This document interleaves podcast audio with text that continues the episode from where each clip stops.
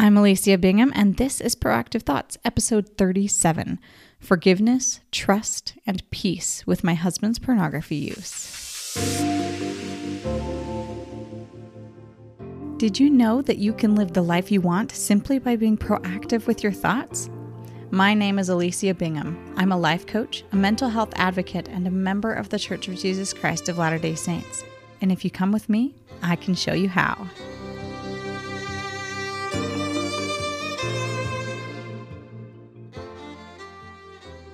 Hey everyone, this is the final episode of the mini series on pornography. So if you skipped to this one, make sure you go and listen to the others as well. Now, whether pornography touches you your life personally or not, it's really important for us to talk about it more openly to decrease the shame and hiding that tends to surround it. This is why I feel so strongly about putting this mini series together. If your spouse has struggled or still struggles with pornography, please know that you're not alone. There are likely many more people in the world and in your community that struggle with this than you know. And today, this episode is for you. I'll be sharing my personal experience with my husband's pornography use, including how I forgave him, decided to trust him again, and gave myself the gift of peace of mind surrounding it all. Now, before I get into my own experience, I want to remind you all of my current offer to get a free mini session. So if you haven't yet, go sign up for a free 30 minute time slot where we talk about your life and how you can improve it in ways that matter to you. Head to binghamcoaching.com to sign up for your free session. All right, let's dive in. If you listened to the previous episode, um, you'll hear more of the background of this story. So today I want to focus on my response when my husband confessed most recently, which was August of 2021. Now, I remember my heart racing when he told me, but I was able to keep my emotions in check, so to speak. I was outwardly calm and focused on having compassion for him in the moment. I was able to show up with love and compassion, which I think was vital to our success. It helped him feel that I was a safe place for him to share this difficult thing with, especially if he relapsed. The next day, however, I was a mess. I remember being so emotional, going through all these thoughts and feelings in a whirlwind. It felt like I felt betrayed. I felt blindsided. I felt like I couldn't trust him anymore. How was it possible for him to hide it for seven years? How did I not see any signs that it was happening behind my back? Of course, there were signs. I just wrote them off in my mind. And it's not that I turned a blind eye and ignored what was happening in front of me, but I had made a decision the first time he told me about it happening. I decided to trust him, trust that he would tell me if he relapsed, and trust the things we had set up to prevent it happening again. So when things happened that were questionable, like him leaving the bed when I said no to sex, the thought crossed my mind that he might relapse, but I reminded myself that I had decided to trust him. Fear had no place in my relationship with my husband, and it still doesn't to this day. That's a, de- a decision that I had to make again. It's something I remind myself of if the thoughts ever cross my mind that he might relapse. What I didn't count on, however, was how the shame surrounding pornography drives even the best of men into hiding. People can be really good at hiding things if they want to. He didn't feel it was a good time to tell me when I was going through a pretty severe depression, and so he pretended. When I found out that he was struggling with it again and that he didn't tell me about it for seven years, I was angry. I was hurt. I felt more angry at the length of time he lied to me than the fact that he viewed pornography on a regular basis during that time. I felt so angry at myself that I even had thought he might be doing it and convinced myself otherwise, or chose not to believe that he would. I was angry with him for not telling me about it and angry with myself for not noticing more blatant signs and confronting him about it.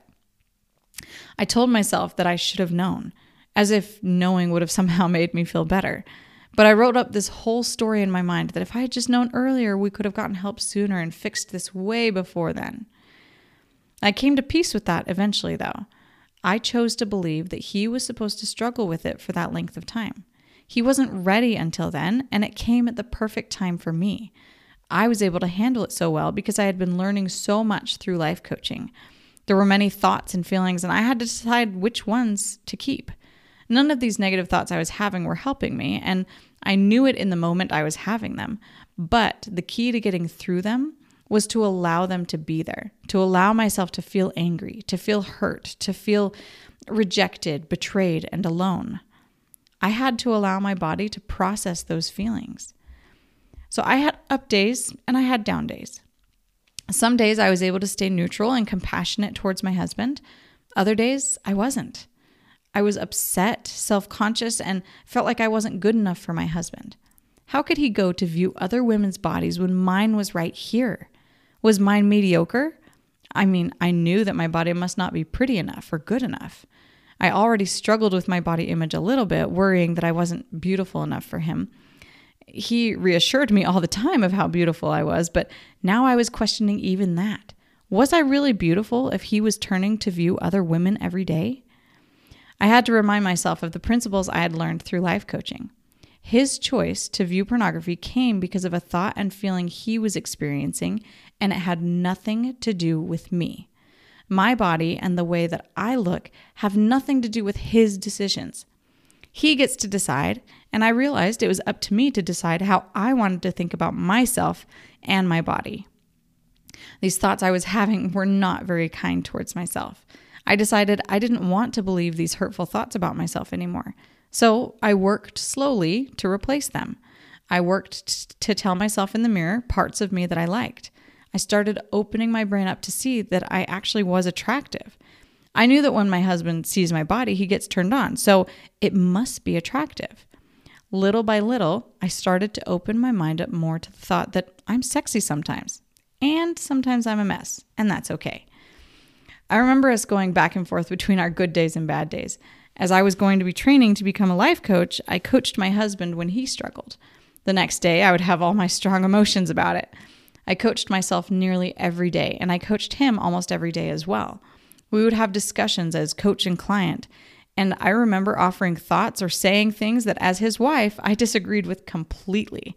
I had my own thoughts and opinions, but I was able to put my coach hat on for those times and set aside my own feelings and thoughts. And then I would take it off and we would have a good conversation as husband and wife on a deeper level because of where we both got to mentally through these coaching sessions. I had to make some choices as I went through this process, and it's what I would suggest to anyone going through this as well. First, I chose to allow my uh, emotions without reacting to them. I had to truly feel them. Uh, I did a whole podcast episode on how to feel your feelings. So if you're not sure to how to do this, go listen to that one. Um, second, I chose to love and support my husband. I chose to work through these thoughts and feelings with him so that we could come out stronger on the other side. Third, I chose to coach him and myself. I strongly suggest couples coaching or individual coaching for each spouse involved. You need outside help when it comes to such a highly emotional topic as pornography. Fourth, I chose to forgive him. Some people think that forgiveness is hard. I disagree. I think it can be hard for some people because of the thoughts they're choosing to have. However, forgiveness is just a choice. If you truly want to forgive someone, you have to be willing to let go of the hurtful thoughts you are thinking about them. Those thoughts are only poisoning your own mind and heart. Choose to forgive. Work with a coach if you're struggling to do this and seek God's help as you go through this process. Fifth, I chose to trust Him. I had already chosen this, but I had to decide again when I found out that trust was broken. I knew why He did it and I understood, but I had to decide that mistrust didn't feel all that great. I didn't like feeling fear and worry when my brain would go to wonder if he was going to relapse or not, or if he was going to tell me if he did. I had to redirect my brain. I had to commit to trust him and choose to think that thought over and over again. I trust him. And that's something that I still have to choose every now and then as the thoughts come up again. Now, part of this trust was that we set up some protocols and rules to help build that trust again. Once we determined when and how he would usually view pornography, we set rules in place to prevent it. For us, one rule was that his phone and iPad were not allowed in the bathroom with him unless I was also in there. It took practice, but he was willing to do it because he truly wanted to repent and build that trust with me again. He left his phone with me or by our bed every single time he used the bathroom. For you, it may be different, but setting some boundaries was definitely useful for us. Finally, I chose to have peace of mind about pornography in general, as well as with regards to my husband. I decided it, I decided it just wasn't worth my time to sit there worrying about it or agonizing over what happened in the past. It didn't help me and it didn't help our relationship. Of course, I had to feel it at first. I had to go through the grieving process of what I thought our life was and feel that clean pain for a while. When it moved into dirty pain, the kind of pain that keeps you stuck, I had to decide to be done. I had to decide to no longer think any negative thoughts about pornography and those who use it. I still believe it's a sin, but I choose to have compassion for those who use it. It's taken some time, but when my brain tries to offer the thought that my husband might be pretending again, that he might have relapsed and I just don't know about it, well, I choose to ignore that thought.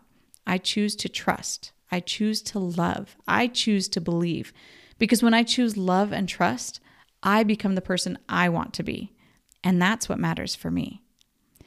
If you think you could benefit from some personalized help with this or any area of your life, head to binghamcoaching.com to sign up for a free mini session. Thank you all for joining me today, and I'll talk to you soon. That's all I have for you today. If you liked what you heard and think you might be interested in getting coached or working with me, or you just want to learn more, you can visit my website at binghamcoaching.com. There, you can send me an email with any questions or topics you'd like covered on the podcast. Or if you're ready to take your life to the next level, you can sign up to get coached. Also, I would love it if you would leave me a review and share it with your friends. That way, more people like you can find my podcast.